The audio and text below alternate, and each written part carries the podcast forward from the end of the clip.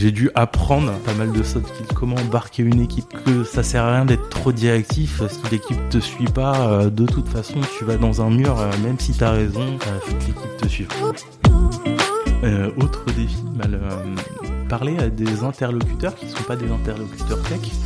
quand tu viens de la tech, t'es passionné de tech, bah, tu parles ton langage on peut toujours faire bien les choses dans la tech. donc les bonnes pratiques font gagner du temps et toujours. Je suis Pierre L'Hôpitalier, cofondateur de Kaibi, société spécialisée dans le digital et le développement applicatif. Ces 15 dernières années, j'ai eu la chance de rencontrer de nombreux CTOs et talents du monde de l'IT qui le sont devenus. Aujourd'hui, je leur donne la parole et ils nous donnent leur vision.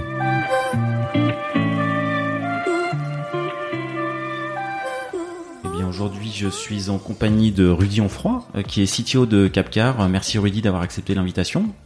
Et merci de m'avoir invité, Pierre. Bah c'est euh, c'est avec plaisir. Euh, Est-ce que tu sais pourquoi je t'ai voilà c'est moi qui t'ai contacté. Est-ce que tu as une petite idée de pourquoi je t'ai contacté pour te proposer une participation?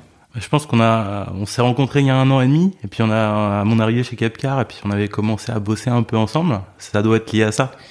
Alors effectivement, on se connaissait, euh, donc clairement c'est lié à ça. Mais il y a un truc qui m'a qui m'a titillé, c'est je me suis dit tiens, j'aimerais bien qu'on en parle à chaque fois euh, que j'ouvre mon fil LinkedIn depuis six mois, donc pas pas depuis un an et demi, mais depuis six mois, à peu près six, sept, huit mois, je sais pas, euh, je te je te vois dans mon dans mon LinkedIn quasiment quotidiennement, et et je me demandais qu'est-ce que est-ce que c'était quelque chose qui était nouveau, euh, est-ce que c'était quelque chose qui était euh, et pour quelle raison tu avais commencé à, à, poster de manière si régulière sur LinkedIn?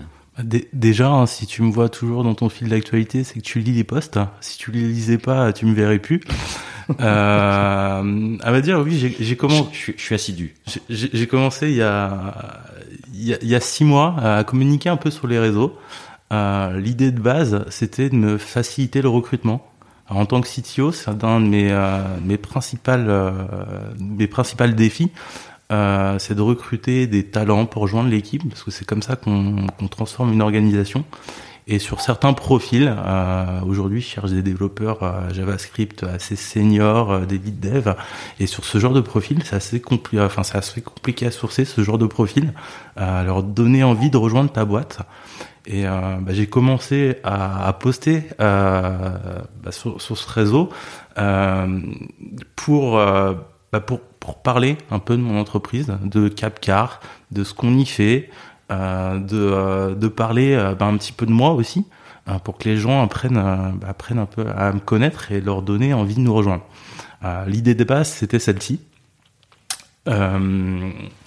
Et, et, ça a plutôt bien marché, parce qu'aujourd'hui, j'ai des, bah, des retours plutôt positifs, hein, des, des gens que j'ai jamais rencontrés dans la vraie vie qui me disent qu'ils ont l'impression de me connaître à des gens que je rencontre en entretien. Euh, alors ça, ça m'aide pas forcément toujours dans le recrutement direct, mais en indirect, bah, des fois j'ai un cabinet euh, euh, qui, qui m'envoie un candidat. Bah, le candidat a vu certains de mes postes, on a déjà quelque des, des, choses à échanger. Il a déjà l'impression de, connaître Capcar avant même de nous avoir rejoint. Ça permet de lever certaines euh, incertitudes et de closer un peu plus facilement. Donc là-dessus, on va dire que c'est un, un, vrai succès, mais il y a des choses que j'avais pas forcément prévues là-dedans. Euh, Qu'est-ce que tu n'avais pas prévu? Alors déjà, j'avais pas prévu que ça me plaise. Euh, donc au final, de, de me lancer, euh, enfin si je continue comme ça et que je poste de, bah, de plus en plus régulièrement, euh, c'est que j'y trouve un vrai intérêt personnel. Euh, bah, ça m'apporte des, des discussions super super intéressante avec euh, bah, avec une communauté de développeurs, euh, enfin une communauté de tech euh, énorme, bien plus large que ce qu'on peut trouver dans une entreprise.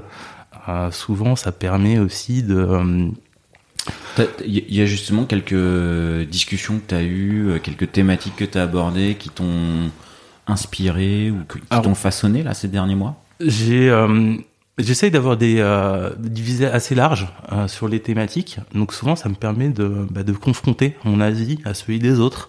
Typiquement, euh, quand qu'on a dû mettre en place ou changer notre système de, de queuing chez Capcar, de, de demander euh, de demander de l'avis de la communauté sur, euh, sur, le réseau, permet de bah, de me consolider mon point de vue euh, ou même de m'ouvrir sur d'autres d'autres technos et d'autres approches. Alors ça c'est un exemple, hein. Peut être aussi sur les workflows de développement, ça peut être sur l'organisation d'équipes techniques, euh, donc ça soit des sujets très organisationnels, des sujets purement techniques, des choix d'architecture, euh, bah, dans toutes ces, euh, décisions quotidiennes euh, que j'ai à faire avec mon équipe, bah, ça m'apporte un, regard et quelque chose d'extérieur qui bah, m'apporte beaucoup, à vrai dire. Euh, donc ça c'est c'est quelque chose que, bah, que j'avais pas prévu à la base. Hein. Je communiquais pour partager pour, pour partager et en fait ça m'a on m'en a donné tout autant en retour. Et, et, des fois, dans les posts que je fais, euh, il y a autant de contenu qualitatif, voire bien plus dans les commentaires que dans le post lui-même. Euh, et c'est ça que je trouve super intéressant. Il y a autre chose que j'avais pas anticipé, c'est que de communiquer comme ça, ça aide aussi directement au business chez Capcar. Euh, on a certains développeurs. Au business. Le, ça aide directement le, le, exactement le business parce qu'on a des euh, bah, des développeurs, des product owners, euh, des, euh, des CTO qui achètent ou qui vendent leur voiture via Capcar parce qu'ils ont connu Capcar et notre modèle et notre super boîte via euh, ma communication sur le réseau. Et ça, c'était pas du tout anticipé. Hein. Je l'ai jamais fait pour ça. Euh, dans ma tête, euh, c'était du recrutement. Puis en fait, ça m'a apporté beaucoup de choses à, à, côté. et puis je trouve ça. Je continuerai. Enfin, je continuerai sûrement encore quelques années. Euh, et puis tu finiras par en avoir un peu marre de me voir tous les matins. Et comment tu fais pour euh, euh, avoir une bah, une idée par jour, quoi Parce que tu postes tu postes tous les jours, toi, en fait, à peu près. Euh, tous les jours, tous les deux jours. Enfin, ça, ça dépend de l'inspiration, euh, à vrai dire. Je pense que des idées, euh, en fait, des idées, on en a tous, hein, tout le temps. J'en ai pas plus que les autres. Je pense que plus, plus on a d'expérience, plus on a vu de choses, bah, plus on en a. Mais au final, on en a tous. ce qui fait la différence, c'est pas ça. Hein, c'est de se les noter quand on les a, de revenir dessus, de les rédiger un petit peu, et puis de, puis de d'oser les poster. En fait, de s'exposer comme ça en public, on peut voir ça comme un risque au début, et c'est toujours un risque, hein, parce qu'il y a toujours des gens qui sont pas d'accord, certains qui sont d'accord, certains qui, euh, bah, qui peuvent avoir des sentiments négatifs ou très positifs, et de s'exposer, c'est toujours un risque. On est, on n'est plus caché, on n'est plus, euh, on n'est plus là, euh, là tranquillement chez soi, on, a exposé un point de vue. et je pense que les deux principaux freins. T'as déjà eu des, des commentaires euh, désagréables du coup J'ai déjà eu des haters, euh, comme certains disent. Euh, alors désagréables, oui, mais pas tant que ça, à vrai dire. Souvent, souvent quand ça arrive, bah, je discute un peu avec les gens, les gens en privé, et je pense que ça, ça pèse pas mal, ça pèse pas mal les choses. L'avantage de ce réseau, c'est que ça reste un réseau professionnel, donc les gens les gens ont peut-être tendance à être, euh, à être plus soft dans le retour. Euh, puis, euh, puis même les désaccords, hein, les désaccords apportent pas mal. Euh, c'est ce qui fait, euh, c'est ce qui fait grandir, c'est ce qui aide à, mieux convaincre, à, à, changer son point de vue aussi parfois. Il y a, y a, des thématiques sur lesquelles tu as changé de point de vue grâce à ça? Il y a certains points de vue que j'ai affinés grâce à ça, des petites choses que j'ai que j'ai apprises, alors que ça peut être des petites choses techniques euh, ou, euh, ou sur l'organisationnel. Il y a, quelques euh, mois, je me suis demandé comment mesurer la productivité des équipes techniques. pourquoi? Parce que face à certaines situations de scaling d'équipe, d'onboarding, je voulais voir l'impact que ça avait sur l'équipe. Donc le but c'était pas de, de fliquer les équipes, hein, mais de voir bah, l'impact de certains choix d'organisation, des choix de, de, de, de certains défis qu'on peut avoir au quotidien, quel impact ça avait sur l'équipe. Euh, question assez existentielle hein, pour un CTO. qu'est-ce que que j'allais mesurer euh, Est-ce que j'allais mesurer des, commits, des lignes de code, euh, euh des, des, points des points de vélocité? Euh, Je me posais cette question et puis au final, à travers des discussions sur le réseau, j'ai découvert un bouquin Accelerate qui apporte pas mal de, de KPI et de métriques un peu plus intéressantes pour, pour mesurer tout ça et s'assurer que euh, bah, s'assurer que, que l'équipe avance bien, le suivre dans le temps et sans, en préservant la qualité dans tout ça. C'est quoi les métriques que tu as choisies? Euh, alors il y en a une qui est, qui est, euh, plutôt intéressante, c'est de mesurer le lead time, euh, le temps entre le moment où on a une idée euh, de, de feature dans un sprint et le, le moment où elle est réellement en production. Donc c'est vraiment le but, c'est d'accélérer le rythme de, delivery et, et, pas juste compter des choses qui qui se retrouvent pas forcément en prod. Euh, la deuxième euh, chose importante à mesurer, c'est le nombre d'anomalies qui se retrouvent en prod euh, et là, ça aide le, le côté qualitatif. Ça, c'est un petit peu plus classique. C'est un, petit peu plus classique. Et les deux combinés, en fait, apportent pas mal parce que le but, c'est pas de produire et de produire du code. Le but, c'est de livrer rapidement de la valeur. Il y a des choses qui sont pas forcément mesurables simplement. Et il vaut mieux se focus sur ce genre de KPI il vaut mieux se focus sur ce genre de KPI plutôt que d'aller chercher à mesurer, euh, à mesurer des lignes de code qui a strictement aucune valeur et qui peut avoir des effets assez négatifs euh, sur, euh, sur la qualité elle-même. Et depuis que tu mesures le lead time, ton, ton KPI, il a évolué et dans quel sens? Alors ça évolue ça évolue positivement. Alors c'est toujours c'est toujours un défi hein, de, de trouver les, les, bons process, la bonne organisation pour livrer rapidement en production.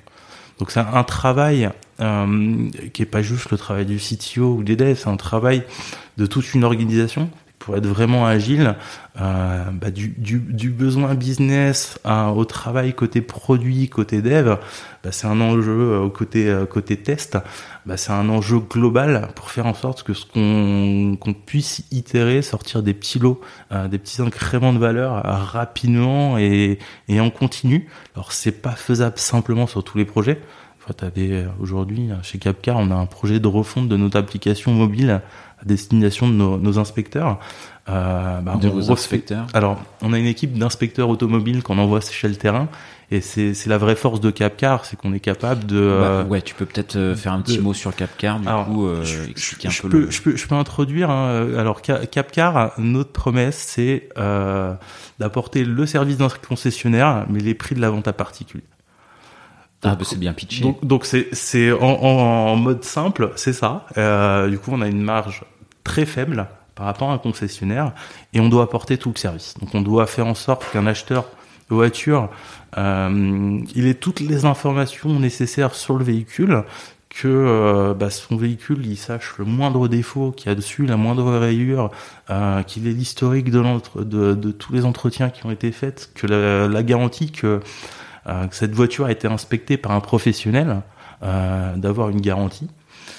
Et, euh, et, le vendeur de voiture, lui, son, son intérêt, c'est de la vendre au meilleur prix, sans avoir à, à, à, se tracasser, à gérer des, des dizaines et des dizaines d'appels non quali, euh, le risque de se faire de se faire arnaquer. Donc euh, nous, nous on gère, on gère tout ça. Ça c'est le principal frein, j'imagine, du fin de la, du business euh, côté vente d'occasion, c'est les particuliers qu'il faut convaincre de euh, de pas se faire arnaquer soit dans un sens soit dans l'autre. Exactement. Euh, pour, pour dans la vente à particulier, le, le risque est là, hein, c'est le risque d'arnaque. Hein, tu peux peux mettre une annonce sur le bon coin et puis euh, vendre ta voiture et puis jamais te payer et puis ta voiture tu la revois plus jamais. Euh, bon, euh, nous, nous on, on, fait en sorte que ça t'arrive pas euh, sans te massacrer, sans te massacrer ton prix. Hein. Si tu vas chez un concessionnaire aujourd'hui, bon, on te fait moins 30% sur le prix, on te la reprend direct, mais mais derrière t'as as perdu quand même 30%. Euh, que tu sois acheteur ou vendeur, de toute façon, euh, chez un concessionnaire, euh, tu te fais massacrer euh, parce qu'ils sont pas forcément le volume, parce qu'il y a des y a des frais qu'ils ont que nous on n'a pas forcément. nous, on est juste un, un, intermédiaire de confiance. On apporte le service, mais on n'achète pas les voitures. On, on t'aide juste à la vendre dans de meilleures conditions.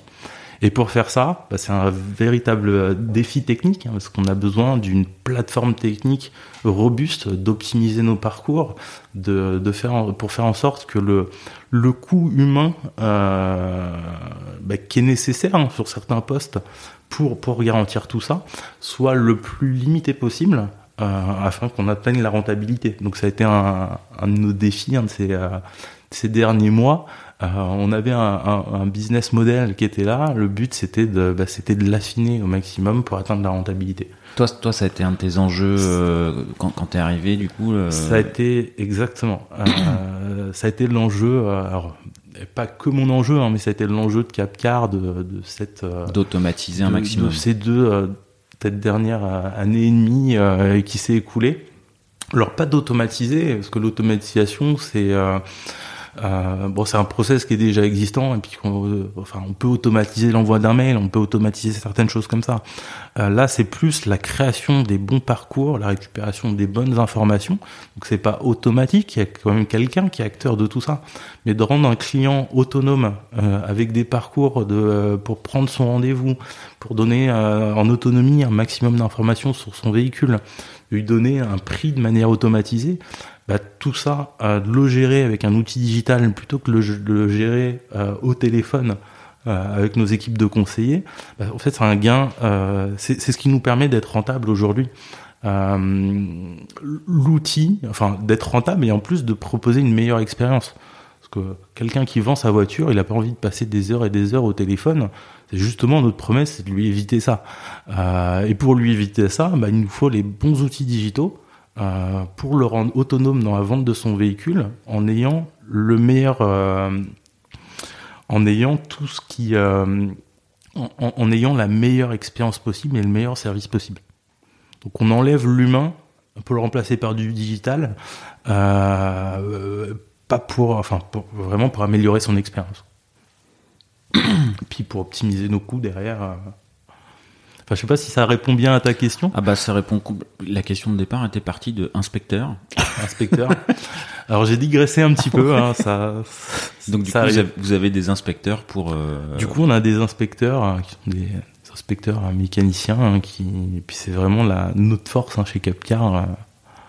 Euh, aujourd'hui, on n'est pas juste, un, on n'est pas un site d'annonce, hein, on apporte un vrai service d'intermédiation.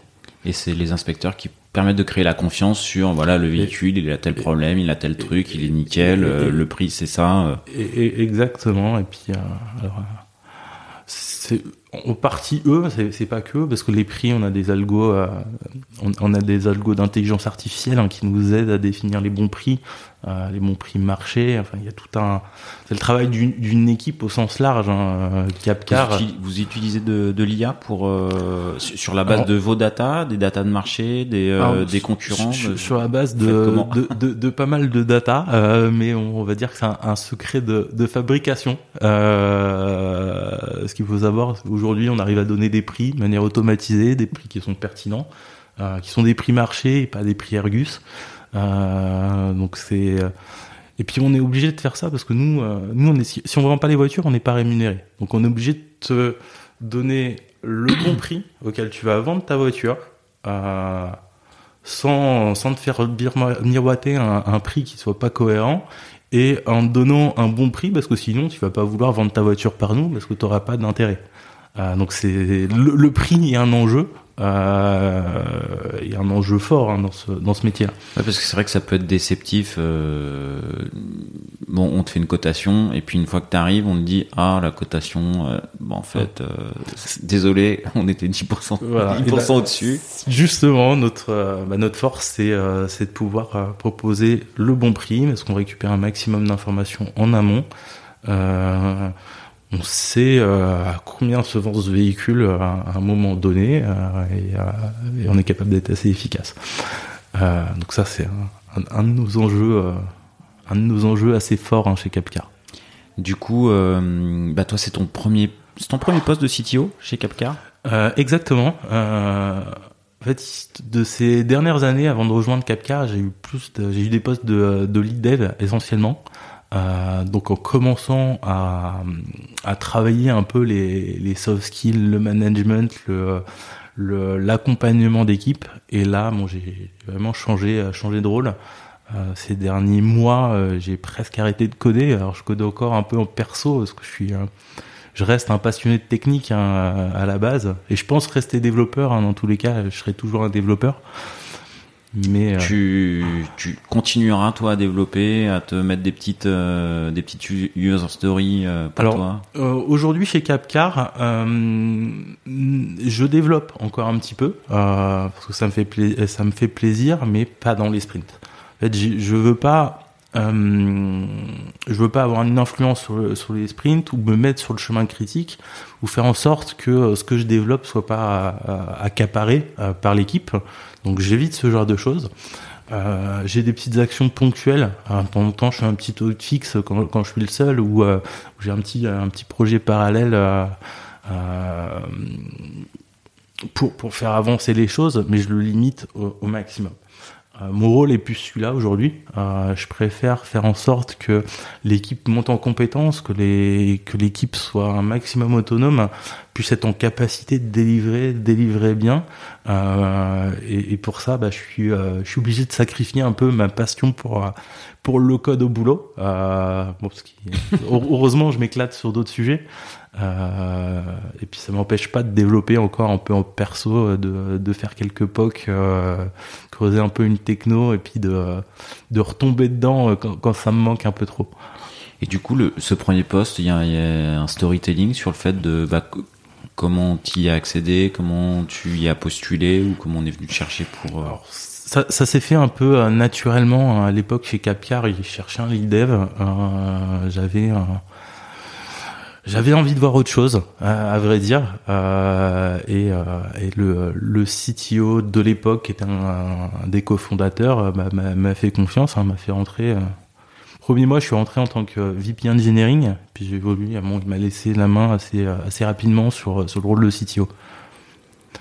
Euh, et, et à vrai dire, avec, avec le recul, si je peux, si je peux compléter, hein, en fait, euh, dans, dans mon évolution de carrière, euh, euh, bah, j'ai commencé en tant que passionné de code. Donc je codais toute la journée, qui fait vraiment ça, hein, coder. Puis ce qui, ce qui a fait, ce qui m'a fait évoluer il y a quelques années en tant que lead dev, euh, c'est c'est ce côté très technique. Euh, au final, c'est pas ce qui a fait de moi un bon lead dev. Euh, donc j'ai dû apprendre, commencer à apprendre pas mal de soft skills, comment embarquer une équipe, comment euh, que que ça sert à rien d'être trop directif. Si l'équipe te suit pas euh, de toute façon tu vas dans un mur euh, même si tu as raison même si tu as les meilleures idées euh, faut que l'équipe te suive c'est un, un, mur que tu as pris euh, dans certaines expériences Alors c'est un, un, mur que j'ai pris. Euh, j'ai pas, passé quelques années chez euh, campings.com et, et là-bas j'ai réussi à me mettre à dos une partie de mon, de mon équipe avec ce côté trop directif. Euh, par moment, euh, pas des euh, le fait de pas forcément être en phase avec tout le monde dans l'équipe sur la bonne approche technique, sur comment faire bien les choses, je me suis pris ce mur en étant, en poussant peut-être un peu trop mes idées à l'époque, ce qui m'a et, et, ce mur m'a fait grandir. À vrai dire, je pense dans une expérience. Euh, en fait, un échec, un mur, c'est ce les, les, murs et nos échecs, c'est ce qui nous fait le plus grandir. Euh, on, on, en tire beaucoup de leçons on, refait plus jamais les choses différemment. Ah, enfin, on fait même plus vraiment les choses de la même manière. Et au, contraire, on peut prendre une la direction opposée, faire les erreurs opposées à celles qu'on a déjà faites. et, ça, faut, faut l'éviter. Euh, bah, je, pense, je pense que c'est assez humain euh, quand, euh, bah, quand t'as, t'as, t'as, Enfin, je suis pas pour l'image, mais t'as un, as un bambou qui est, qui est plié dans un sens. Toi, tu veux, tu veux le remettre droit, bon, en fait, tu le plies dans l'autre sens. Et, euh, et, et, derrière, bon, bah, tu fais, tu fais l'erreur opposée et trouver le bon juste milieu. Euh, bah, c'est toujours un défi. Et puis, je pense qu'on l'acquiert avec le temps. Mais c'est un peu, bah, c'est un peu la même chose sur sur le côté technique. Et toi, t'as fait cette erreur sur la partie euh, côté directif? T'as été Alors, trop consensuel après? Alors non, là-dessus, euh, non, c'est quelque chose que j'essaye de de, de garder en tête tout le temps et de dire bon, faut faut être consensuel, faut embarquer l'équipe, euh, faut éviter d'être trop directif. Des fois, il faut l'être un peu, il faut le mesurer, surtout aujourd'hui sur un poste de CTO, on peut pas toujours être consensuel. Des fois, bon, on a des choix, choix qu'il faut faire passer. Euh, c'est comme ça. Euh, faut que ça arrive le moins, le moins possible. Être en, en laissant un maximum d'autonomie, en étant plus consensuel au quotidien, le jour où ça arrive, euh, bah, c'est pas un problème parce que c'est accepté. Euh, si tu l'es, si tu l'es tout le temps, euh, directif. Bon, bah, le problème, c'est qu'on finit par plus t'écouter et puis, euh, puis t'as plus de dette dans ta boîte. Hein, veut dire, euh, au bout d'un moment, euh, ça marche plus. Toi, ça avait été le, l'effet collatéral euh, chez camping.com. T'as vu des démissions, t'as vu des. ça il y a eu, oui, voilà, il y a eu des gens qui sont qui sont partis de l'équipe ou qui voulaient plus vraiment bosser avec moi parce que je les je les embarquais pas. Alors, avaient l'impression que les j'étais la, la, la, locomotive devant et puis que c'était euh, c'était juste des, des wagons et puis euh, puis que c'était un peu euh, ma marche ou crève euh, alors ce qui ce qui était pas ce que je voulais hein, non plus hein. moi la seule chose que j'avais en tête c'est le succès du, projet. du, projet. de l'entreprise et mais pour ça faut pas oublier que l'humain est ultra important et ce qui fait que le succès d'une boîte c'est ses employés c'est les gens qui bossent avec toi. Euh, faut que tout le monde aille dans la même direction. Faut que tout le monde soit embarqué parce que toi, tes heures à toi sont bah, sont limitées. Tu peux pas tout faire. Euh, T'as besoin. Euh, bah, on, a besoin les uns des autres dans une boîte. Euh, alors que ça soit sur un poste de lead dev, euh, c'est ultra important, mais sur de l'évolution, sur euh, sur un poste de CTO, ça l'est encore plus. Aujourd'hui, je peux plus coder direct, je peux plus coder directement, donc j'ai besoin que les, les devs codent code bien, avance bien, mette en place des bonnes pratiques, trouve la bonne, euh, euh, la bonne euh, organisation pour, pour bien avancer. Et du coup, niveau bonne pratique, c'est quelque chose que tu pousses, que tu mesures, que, qui, qui est important pour toi? C'est quelque chose qui est euh, très important euh, pour moi parce que je pense que les.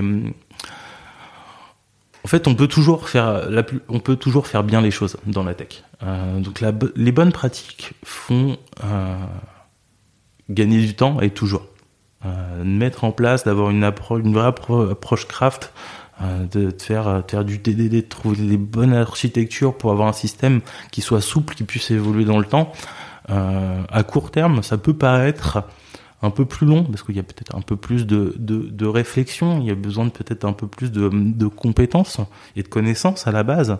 Sur le moyen, long terme, euh, ben en fait c'est toujours ça qui permet à une boîte d'être vraiment agile, d'être souple et, pas seulement dans l'organisation euh, bah des, sprints en disant on est agile, on fait du scrum, mais aussi que le code soit agile, le, le code soit souple, soit moderne, puisse, puisse évoluer. Et les bonnes pratiques, pour moi, elles aident à ça euh, elles aident à rendre ton système simple à comprendre, simple à évoluer. Euh, et, à faire en sorte que euh, bah, qu'ils répondent le plus efficacement euh, aux enjeux business de maintenant, mais à ceux que tu connais pas encore et qui vont arriver dans le futur. Euh, c'est ultra important du coup. Donc pour toi, bonne pratique, c'est conception pour de la modularité ou c'est plutôt euh, consacrer du temps au, à la technique euh, de manière euh, quotidienne? Alors j'ai pas bien.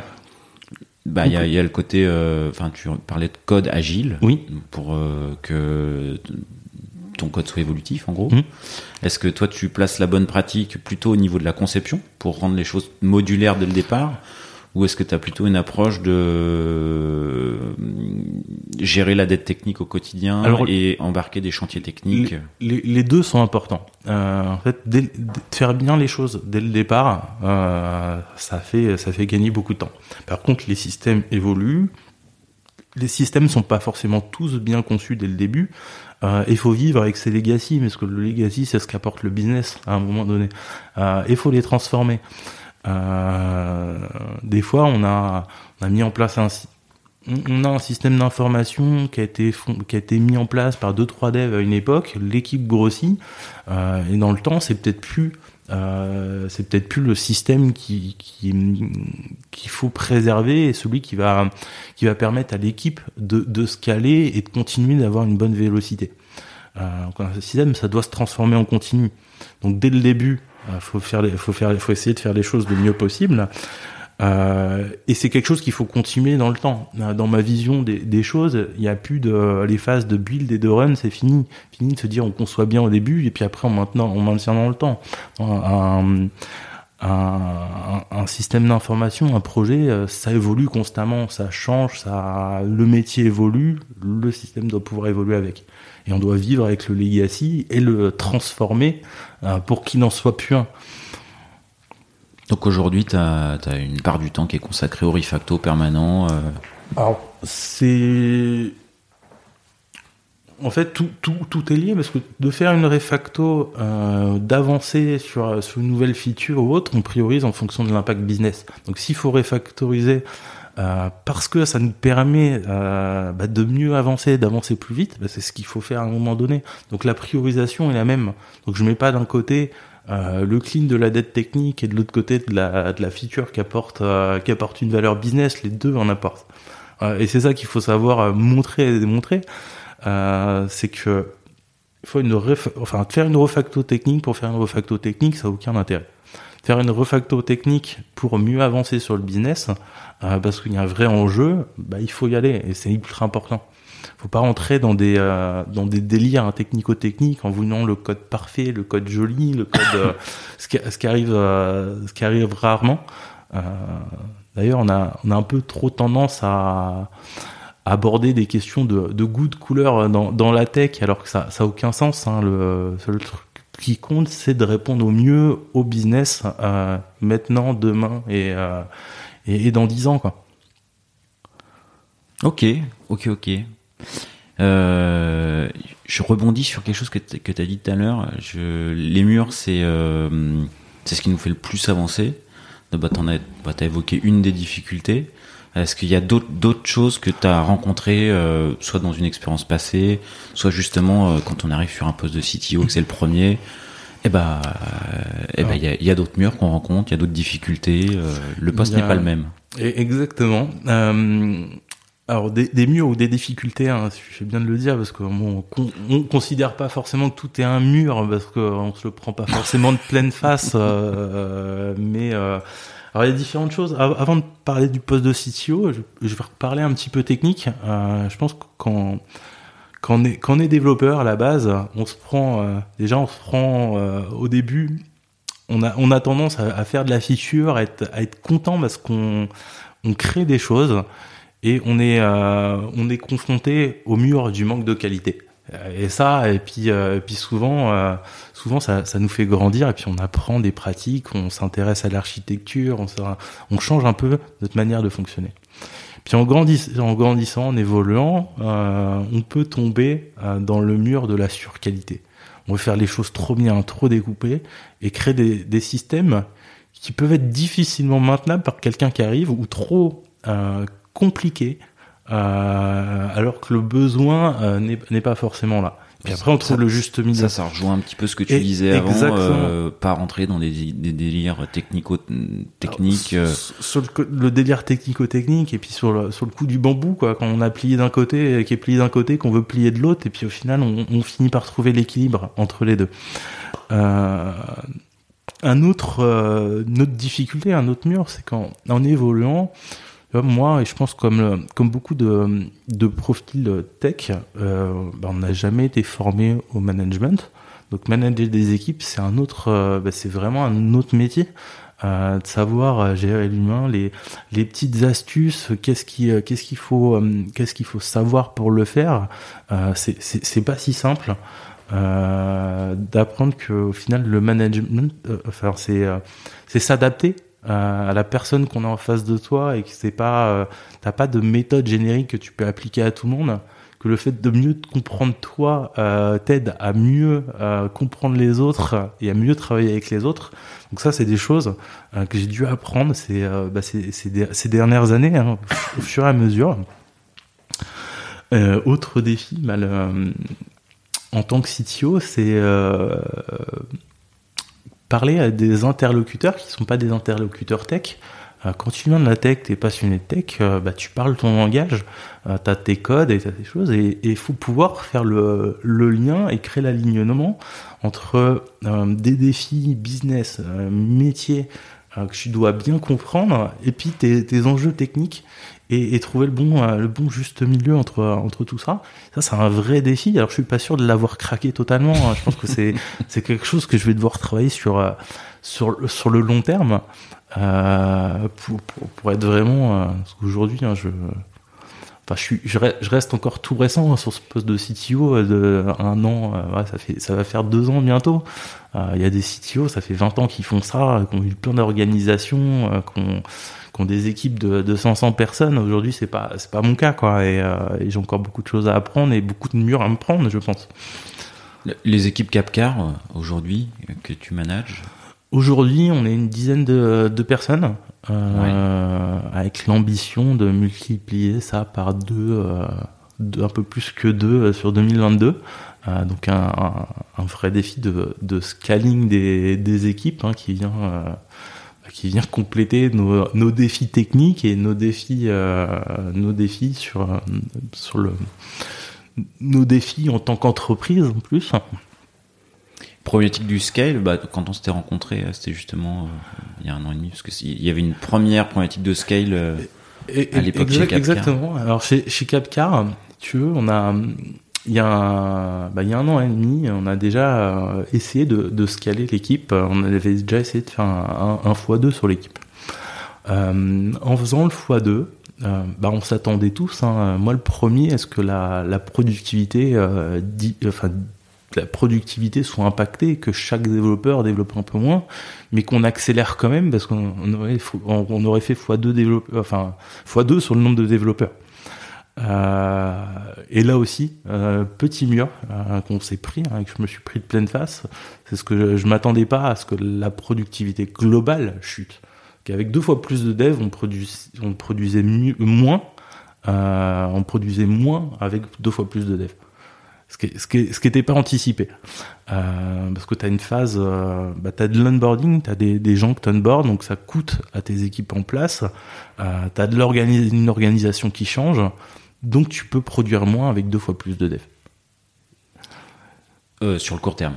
Sur le court terme. Alors ça. Mais ça, si c'est pas anticipé, c'est un petit choc. Exactement. Alors c'est un petit choc si c'est pas anticipé. Ça s'améliore avec le temps. Et, euh, et ce qui, euh, ce qu'il faut faire aussi attention, c'est qu'il faut, faut bien mettre l'effort en fait sur l'onboarding. Il faut créer un environnement sain pour que les, les nouveaux profils arrivent euh, bah, dans un environnement bienveillant, accueillant, pour avoir euh, bah, la capacité à, à, à, aussi challenger l'existant, de nous aider à faire avancer, à nous aider à avancer. Et faut, enfin c'est je sais pas comment te l'expliquer, mais c'est un, vrai enjeu de créer cet environnement euh, capable euh, bah, d'absorber euh, bah, de, nouvelles personnes qui vont rejoindre l'organisation, pouvoir faire travailler tout le monde ensemble. De euh, alors, t'as as mis quoi, as mis quoi en place du coup sur euh, de nouveau sur euh, cette nouvelle phase d'onboarding que tu vas démarrer et euh... On a alors ce qu'on qu fait chez Capcar maintenant, c'est qu'on a on a vraiment travaillé le onboarding. Hein, c'est que aujourd'hui notre onboarding, c'est que chaque nouveau dev qui arrive, je passe euh, deux heures avec eux en leur montrant un petit peu nos produits, ce qu'on fait, en, leur, euh, en leur un petit peu nos outils. Alors de manière assez euh, assez courte, hein, parce que deux heures avec moi, c'est pas grand chose pour rentrer chez Capcar. Euh, mais après, je organise des one-one avec chaque membre de l'équipe, avec chaque développeur. Donc chaque nouvel arrivant rencontre chaque développeur de l'équipe sur les premières semaines. Une fois qu'il a fait le tour des développeurs, qui leur partage en fait chacun d'eux va leur partager bah, ce qu'ils font en ce moment, un peu leur vision de la tech, leur, leurs attentes et, euh, et ça, ça permet déjà de créer du lien social entre eux et, euh, et d'avoir certaines euh, d'avoir des gens avec qui communiquer puis d'avoir déjà une bribe hein, de, de, connaissances en fait sur ce qu'on fait sur nos projets parce qu'on est stack qui commence à être assez riche aujourd'hui. Une fois que cette étape est passée euh, bah, j'ai je leur, euh, je leur organise des one one mais avec des gens du métier donc la rencontre avec les gens du marketing, avec les nos équipes commerci commerciales, avec euh, tout un tas de personnes de l'entreprise euh, pour vraiment les embarquer dans le projet Capcar. Ils font un vie ma vie géant. Un vie ma vie géant. Alors euh, en one one. Alors c'est des échanges ou c'est euh, c'est pas forcément du vie ma vie, mais c'est des échanges autour de, le, bah, de leurs différentes problématiques, de leur manière de fonctionner. Et alors c'est assez c'est assez coûteux en temps au début, mais ça se révèle plutôt efficace. ils sont sur, sur deux plans. Hein. c'est que d'un côté, rapidement, les nouveaux arrivants, alors que ça soit des externes ou des internes, comprennent tout de suite le business model Capcar, nos outils, comment on fonctionne, et ça leur permet d'être efficace très, beaucoup plus rapidement. Est-ce qu'il y a d'autres choses euh, sur lesquelles tu vas faire attention sur cette phase de scale, à part l'onboarding? Alors, euh, il y a l'onboarding, euh, c'est une chose. Après, il y a un, vrai défi de structuration technique. Aujourd'hui, historiquement, on a un gros, monolithe chez Capcar. assez couplé, ce, qui, fait que quand on crée des petites équipes autonomes, il y a de l'adhérence entre ces équipes. Là, aujourd'hui, notre enjeu, c'est de refondre ce système d'information, de le découper euh, sur des transversalités métiers et de créer des équipes qui soient pleinement autonomes sur leur périmètre, euh, ce qui leur permettra euh, bah, d'avoir déjà d'avoir moins un périmètre beaucoup plus restreint, de monter beaucoup plus rapidement en expertise sur un métier et d'avoir de l'autonomie. C'est ce qu'on cherche à construire, c'est ce qu'on a déjà commencé à construire ces, derniers mois, en isolant certaines briques euh, fonctionnelles euh, sur des métiers bien, euh, bien bornés. Ok, donc deuxième chantier. deuxième chantier qui est, mais qui est plutôt complémentaire. Hein. Si tu veux scaler tes équipes, tu es, obligé de faire en sorte que, que ta stack technique le permette. Tu peux pas faire bosser 50 devs sur, sur un monolithe sans avoir d'effet de bord euh, sur euh, sans, sans, augmenter ton temps de recette ou euh, ou tes, tes, bugs en production ou sans impacter très négativement ta, ta productivité. Aujourd'hui, votre stack technique, votre stack technique là chez Capcar, c'est quoi? Alors c'est une stack full JavaScript euh, sur du React, React Node.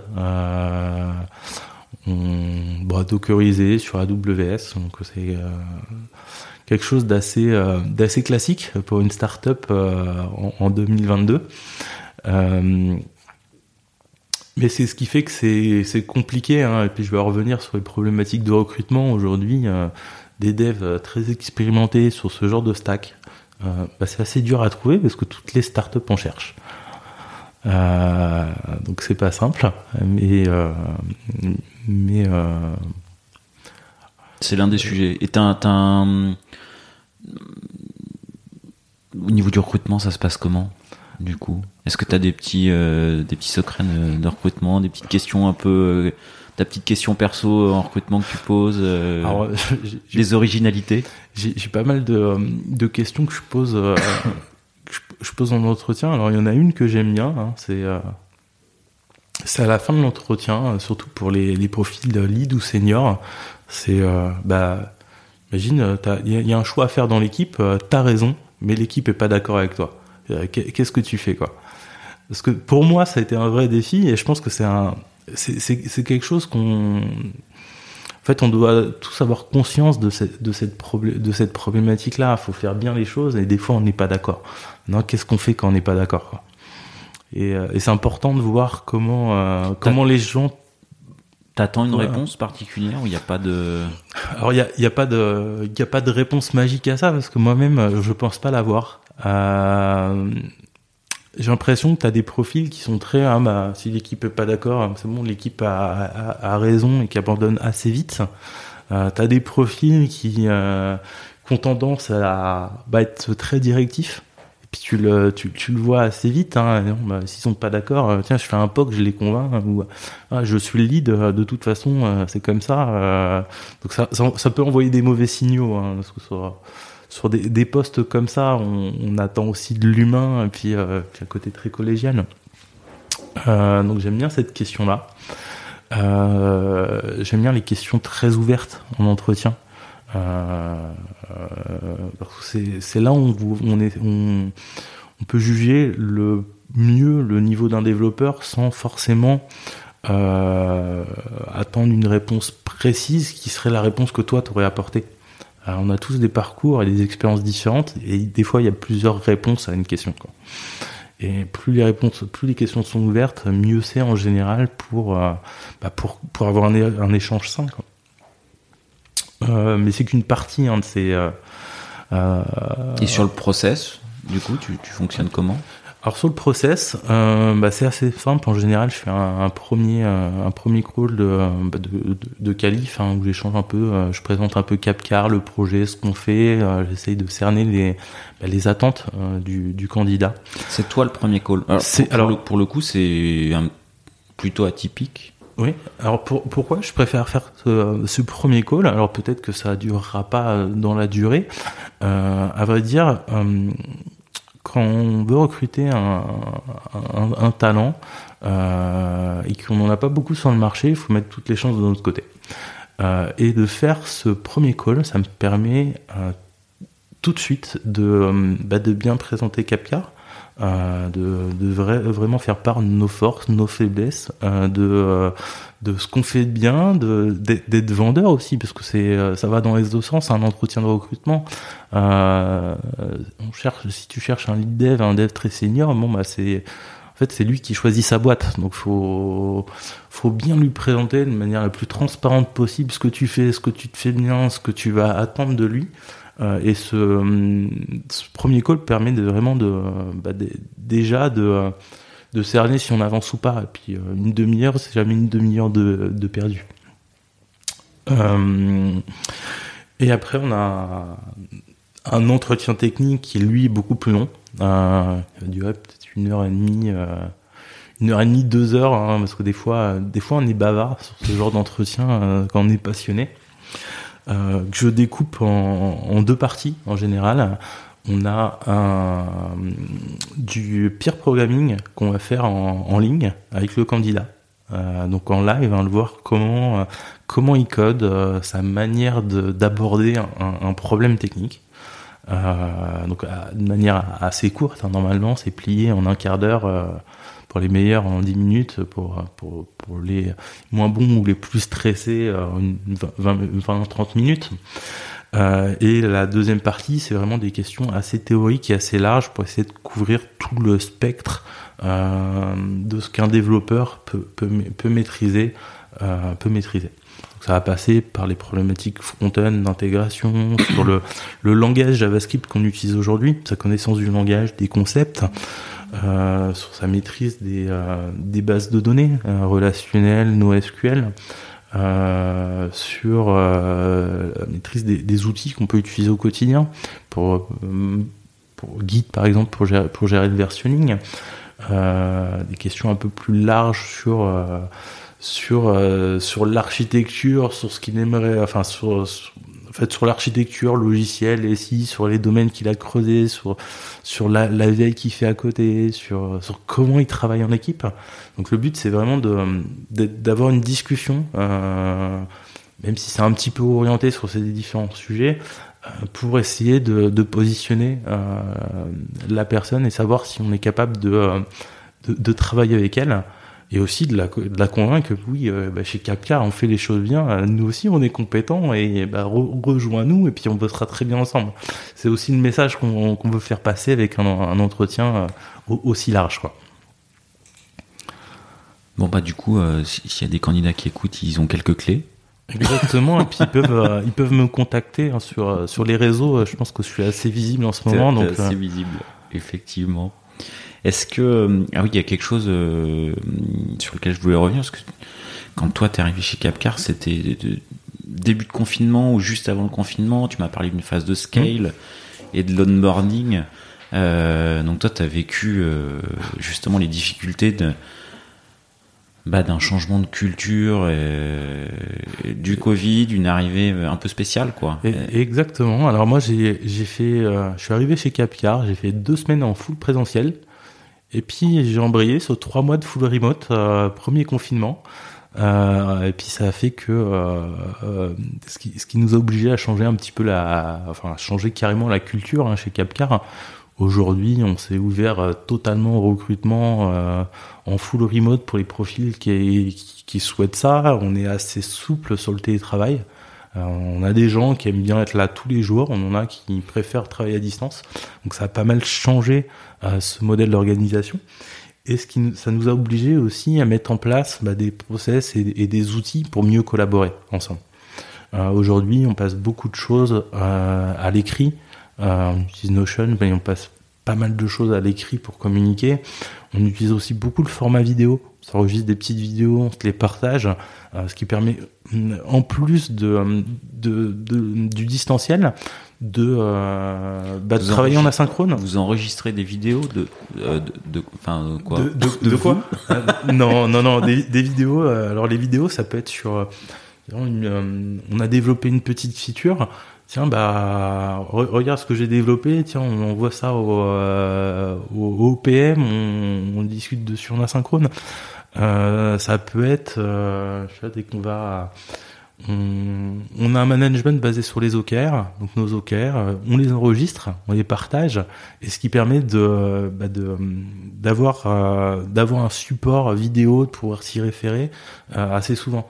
Il y a un bug en production, ok, bah je t'enregistre une petite vidéo, voilà le bug, voilà comment on le reproduit.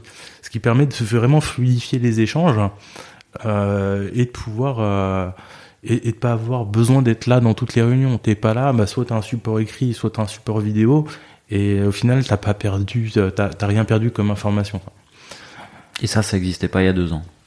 Bah, il, y a, il y a deux ans, euh, on était, euh, on avait déjà certains certains outils, mais on était euh, quand, quand tout le monde est sur place tout le temps, et puis t'as as ton voisin qui est juste à côté, bon, tu lui tapes sur l'épaule, tu le déranges cinq minutes, et puis et puis le, le problème est réglé. Euh, quand quand tu es dans un confinement, que certains de tes développeurs ont des enfants et puis et puis décalent vraiment leurs horaires, sont un peu moins dispo la journée, mais travaillent la nuit. Enfin, ça, et bah, et bah t'es, es obligé de travailler sur, sur, sur, ce côté, euh, sur ce côté, euh, sur ce côté asynchrone en fait, et euh, il a formalisé beaucoup plus. Il a passé par les outils qui te le permettent. Ok, ok, ok. Bon, ça t'a un bon baptême du feu. Alors un bon baptême du feu sur pas mal de euh, pas mal de plans et puis euh, puis on peut dire aujourd'hui que ça ça tourne, que ça, que ça, que ça tourne bien quoi que c'est moi, j'ai une petite question par rapport. Euh, T'as dit à plusieurs reprises, voilà, moi, je, je, je, reste passionné par la technique, je fais encore du dev. Euh, Est-ce que ça te frustre pas aujourd'hui euh, d'être sur un poste euh, managérial? Voilà, on sent que t'es encore bien à la page techniquement, que tu, tu te tiens au courant. C'est double boulot, quoi. Tu devrais revenir sur un poste euh, technique potentiellement alors, dans le tout, futur? tout, tout, est possible, hein, euh, faut pas se le cacher. Euh, alors moi j'aime bien le poste que j'ai aujourd'hui. C'est-à-dire je suis, euh, oui je suis passionné, je suis passionné de tech, je suis passionné de code. je suis tombé dedans quand j'étais petit, et puis ça m'a ça m'a jamais lâché. je pense qu'un un dev, parce que je reste un dev, hein, j'ai déjà dit mais je le redis et je le resterai certainement toujours. les devs c'est des étudiants toute leur vie. On est obligé d'apprendre tout le temps et on a toujours plein de choses à apprendre. Euh, sur un poste de CTO, bah, ça me permet d'apprendre tout autant, en fait, sur, un, poste de dev, voire, voire même plus, parce que ça me permet de travailler des choses que j'ai pu négliger dans mes premières années euh, professionnelles. Euh, aujourd'hui, quand je vais discuter avec des interlocuteurs euh, business, euh, j'apprends plein de choses. Euh, j'ai des, j'apprends sur sur la communication, ma manière de vulgariser les sujets, sur sur ma compréhension des, des, des enjeux en fait d'une entreprise. Euh, sur le côté euh, bah, sur mon rôle de manager, j'apprends énormément aussi parce que euh, en transmettant, en coachant, en accompagnant des bah, des devs, j'ai ça, ça m'apprend énormément, énormément de choses à moi-même aussi, euh, sur moi-même et puis sur ma manière, euh, sur euh, techniquement, même si c'est pas moi qui fais, j'apprends des autres. donc je m'éclate, moi je m'éclate vraiment à ce, poste-là. après, je sais pas si c'est le poste de CTO ou le poste de CTO chez Capcar qui, qui m'éclate, mais aujourd'hui je suis, bah, aujourd'hui je suis très heureux sur sur ce, sur, sur ce poste-là et puis. Et, du coup, si on revenait sur deux, trois défis techniques que tu as eu, euh, c'est quoi les deux, trois gros défis, techniques que tu as eu euh, dans ta carrière qui te reviennent euh, à l'esprit? Alors, j'en, il y en a eu pas mal. si tu veux, des alors il y a un défi que j'ai vu assez régulièrement, hein, c'est comment on sort d'un d'un legacy. On a un legacy qui est là, comment on en sort progressivement. Ça fait 5 6 ans, 10 ans qu'on a développé notre notre notre solution, elle est là maintenant. Comment on en sort? Euh, Bah oui, bah tu peux pas tout refaire. Euh, tu peux pas tout refaire d'un coup à côté et puis puis faire un big bang et switcher du jour au lendemain. Donc tu es obligé de de migrer tes systèmes euh, en continu, euh, de les éclater progressivement. Et puis c'est souvent un, enjeu que j'ai rencontré dans différentes organisations. Euh, j'ai, alors je suis passé par la presse aussi, un autre, un autre enjeu, une autre chose qui peut être intéressant. Euh, j'étais quelques années lead dev chez l'Express et j'étais bah, confronté aux dernières élections. On sent que ça te fait déjà marrer là. Enfin, moi, j'étais en face de moi. Et, ça, et, ça, ça m'a appris une chose, parce que les élections, alors les élections dans, dans la presse, hein, c'est euh, la récupération de l'ensemble des résultats pour l'ensemble des départements, des villes, des, euh, des, régions, et puis la, diffusion de tout ça. Il y a un vrai enjeu SEO, hein, euh, enfin pour pour pour que les gens viennent sur ta plateforme, afficher de la pub ou autre. Donc c'est un vrai enjeu pour les médias, les, périodes d'élection. Euh, et, ce, ce, projet, euh, en fait, de gestion des élections, c'est Express. Ça m'a appris que des fois, t'as une ta deadline, c'est pas une deadline qu'on qu'on t'impose parce qu'on a une roadmap et on se projette côté business. Euh, ta deadline, des fois, c'est euh, c'est un vrai impératif. Si t'es pas là le jour des élections et que t'as pas tout prévu pour être là, ça sert à rien d'être là le lendemain. Le lendemain, les gens, ils ont déjà les résultats, ils sont, ils les ont déjà vus ailleurs. Donc ta deadline, elle est, elle est là, quoi. C'est soit c'est un succès, soit c'est un échec. Si c'est un échec, t'es pas là à temps ou que ça marche pas le jour J. Au revoir Rudy. T'as bossé pour rien. Euh, au revoir Rudy, quoi. Euh, donc ça, ça a été, euh, bah, ça a été un, un vrai défi hein, de faire du code pour qu'il fonctionne le jour J euh, et puis, euh, puis de le faire forcément à temps, quoi. des projets drivés par la date et par l'échéance. Exactement, l'échéance, la date, et puis, et puis, et puis sans pouvoir tester véritablement en amont.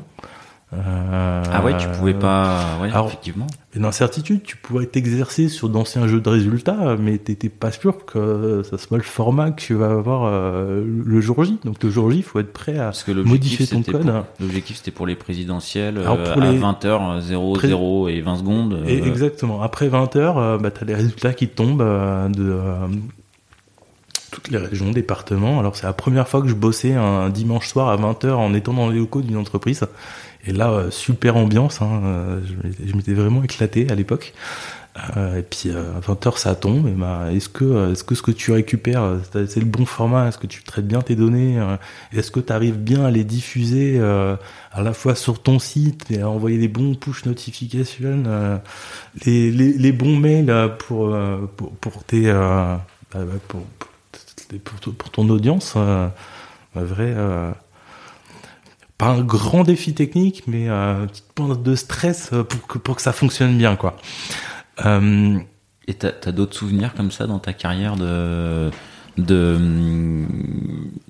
de projets ou de moments euh, où t'as eu chaud sous les bras T'as toujours les les grosses maps. Tu vois, t'as as ressorti une brique fonctionnelle. T'as as un nouveau as euh, un système que t'as que t'as redéveloppé euh, pour qui doit s'interfacer avec ton legacy. le jour où tu le mets en prod, ah ça bug. T'as un truc que t'as pas prévu, t'as bien testé et puis ça marche pas quoi. Donc ça c'est des points de stress qu'on peut avoir de manière un peu euh, un peu récurrente. Alors faut faut apprendre à garder la, la tête froide hein, face à ça. je pense que ça Bon, ça, met, ça, ça arrive assez régulièrement. On a beau mettre toute l'énergie qu'on veut, bah, faut être prêt à, faut, faut être prêt à éteindre le feu au dernier moment, être en capacité de bah, le rollback s'il faut, de, de corriger à chaud. Euh, et euh, alors j'ai en prod? En, en prod, forcément. Alors corriger en mm. prod, ça, ça dépend parce que dans dans les organisations modernes, en général, on a des, euh, des systèmes d'intégration et de déploiement continu. Euh, donc tu, tu, tu te connectes plus à une machine pour corriger un bout de code. Tu, tu, corriges, tu corriges en local, tu testes rapidement, boum, c'est va en prod. Euh, donc euh, prod ou pas prod, en fait, ça, ça, revient au même. C'est assez, euh, c'est assez linéaire comme fonctionnement dans la plupart des, des entreprises. Mais fut un temps, c'était pas comme ça. Alors il y a quand, quand j'ai commencé à, à, coder, alors j'ai commencé à coder euh, dans, dans les années 2000, hein, en étant gamin, donc c'était non, c'était euh, des, des, bouts de code PHP euh, créés, sur Notepad euh, que tu déployais sur un FTP, euh, tu vois, c'était tout de suite en prod. T'avais pas forcément, j'avais pas forcément d'environnement pour ça. Enfin, c'est oui, mais bon, je suis, rapidement sorti de ça. Bon, j'ai eu la chance de connaître beaucoup, enfin la plupart des organisations avec des des, des, pipelines d'intégration continue qu'on a mis en place assez rapidement et, et en fait c'est nécessaire hein, aujourd'hui hein, parce que c'est ce qui nous permet bah, d'améliorer notre rythme de, de delivery, de le faire dans de meilleures conditions, d'être en capacité de rollback facilement. Euh, c'est un, un, vrai enjeu. Hein, un, un, des enjeux à venir, chez, enfin non, c'est déjà en cours chez, chez Capcar, du coup. J'imagine. Plus, plus, plusieurs enjeux hein, chez Capcar. Hein, le recrutement, x2 sur les équipes, Ouais. la transformation de euh, bah, transformation de la stat technique. Hein, on veut la, on veut la, la reconstruire. Alors ça va sûrement euh, durer au moins 2-3 ans parce qu'on va le faire euh, par opportunisme, morceau par morceau, euh, pour vraiment scoper nos trois teams sur euh, sur nos transversalités métiers différents. Euh, c'est deux enjeux principaux. Alors si, je le reprends dans l'ordre, hein, premier enjeu, hein, c'est faire une équipe d'Avengers, euh, des gens, euh, une équipe de personnes compétentes, autonomes, capables de, travailler bien, ensemble, euh, d'exploiter les, forces des uns et des autres transformer notre système d'information pour être en capacité bah, de d'être plus souple, plus agile, de mieux répondre aux, évolutions des métiers. Capcar, c'est une boîte qui a 6 ans aujourd'hui, mais on est face à un marché de l'automobile qui est énorme, euh, avec plein de leviers de croissance potentiels. En fait, on a plus, plus d'idées que de capacités de développement. Donc aujourd'hui, il faut que notre système puisse aller dans toutes les directions si on le veut, parce qu'on ne sait pas où on ira dans l'avenir. Euh, on sait qu'on a un modèle qui est là, qui commence à être stable, mais on sait qu'il y a encore, euh, il y a encore plein de choses qu'on peut faire pour aller on, où on voudrait être euh, dans, dans, quelques années. Donc, euh, donc il y a un, un, vrai défi de, pour, pour rendre ce système, euh, ce système souple et souple et moderne. Quoi. Bon, pas mal d'enjeux. Mmh. Du coup, on, on se reverra peut-être dans quelques années pour en faire le bilan. Bah, bien, bien sûr. Je, peut-être avant de j'ai quelques questions, tu sais, euh, rituelles sur euh, sur la fin. Est-ce que tu as un un surnom professionnel ou personnel? Alors, Moi, j'ai l'avantage d'avoir un prénom assez court pour pas avoir besoin de surnom. Euh, chez Capcar, j'ai un trigramme, par contre. On a une culture du, du, du trigramme. Euh, alors, je, je, je, je, suis pas un grand fan, hein, mais mon trigramme, c'est Ron. Alors, des fois, on m'appelle comme ça. Euh, moi, je, en général, je réponds par le prénom de la personne euh, pour, faire comprendre que bon, je suis pas, suis pas un grand fan. Tu rajoutes ok, t'as trois lettres, t'en rajoutes une, tu dis Rudy et c'est très bien, quoi. C'est rapide à dire. Il y en a pas d'autres dans la boîte, quoi. Euh, donc non, pas, pas de surnom euh, particulier. Ok. Est-ce qu'il y a une, une phrase, une devise, un proverbe qui t'accompagne? Alors j'ai pas de proverbe que j'utilise au, au, quotidien. Il y a des choses que j'aime bien euh, que j'aime bien me répéter. Euh, alors c'est assez personnel, hein, mais euh, c'est assez lié à, à mon évolution. Euh, j'aime bien me dire que même euh, même quand l'équipe a tort, l'équipe a raison. Ça permet de me rappeler qu'il faut bah, qu'il faut embarquer Ça c'est quelque chose qui t'a marqué quand Qu'il même. faut être collégial. Ça m'a marqué comme comme pas mal de choses. Hein. Je pense que ça marque et, et ça transforme. Mais c'est ce qui fait qu'aujourd'hui c'est ce qui fait qu'aujourd'hui je suis accepté comme CTO parce que je suis capable d'être euh, alors ce côté collégial d'embarquer des gens de pas être de pas être clivant ou trop directif. Euh, et c'est un truc que j'ai appris aussi avec le temps c'est si tu es trop directif euh, tu vas avoir que deux comportements possibles en réponse. Soit tu vas avoir de la soumission soit tu vas avoir de la rébellion. Et dans aucun cas tu vas faire grandir les gens tu vas les les rendre autonomes dans aucun cas tu vas avoir une équipe d'Avengers en étant trop directif. Et, et, et c'est éprouvant. Donc c'est des choses que je me rappelle assez régulièrement. euh, bah pour, pour, combattre un peu une nature. Hein. Je pense que c'est encore un peu dans ma nature et, euh, et je sais qu'il faut agir différemment. Qu'il faut bosser dessus. Je, je, je cherche l'équilibre euh, en me rappelant ça au quotidien. Et dernière question, ou ça peut être plusieurs questions. Est-ce qu'il y a des, des, une question que je t'aurais pas posée ou plusieurs questions que je t'aurais pas posées que tu voudrais que, que je te pose Tu peux me demander, euh, en tant que développeur, quel bot tech je dois rejoindre en 2022 je, je, je, crois que j'ai idée de la réponse, mais je vais poser la question. Je, je, je te répondrai Capcar. euh, tu peux me demander, euh, j'ai une voiture à vendre, euh, où, où, je dois la vendre? Euh, Parce qu'il y a plein, il y a plein de sites, il y a plein de possibilités. Bah, je te dirais, chez Capcar, euh, c'est nous qui allons prendre le, le plus soin de, de toi et t'apporter le plus de valeur euh, dans ton projet de vente. Donc viens vendre ta voiture chez Capcar. Bon bah ça. Et une autre question ou euh, ou la, Euh, ou la réponse sera encore Capcar? Il y en a pas mal. Ah, il, y en a, il y en a pas mal. euh.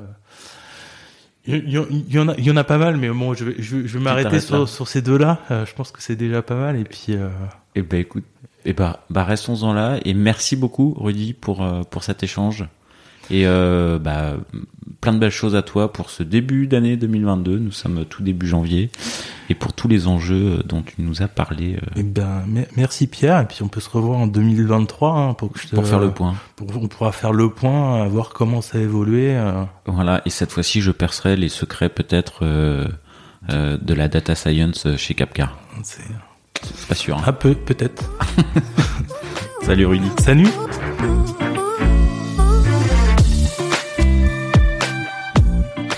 L'épisode est terminé, j'espère qu'il vous a plu et si c'est le cas, c'est le moment de prendre deux ou trois secondes de plus pour euh, deux ou trois clics. Un petit clic pour un pouce bleu euh, ou un petit clic pour un partage aux copains ou un petit clic pour vous abonner euh, et ne pas rater le prochain épisode. À très bientôt.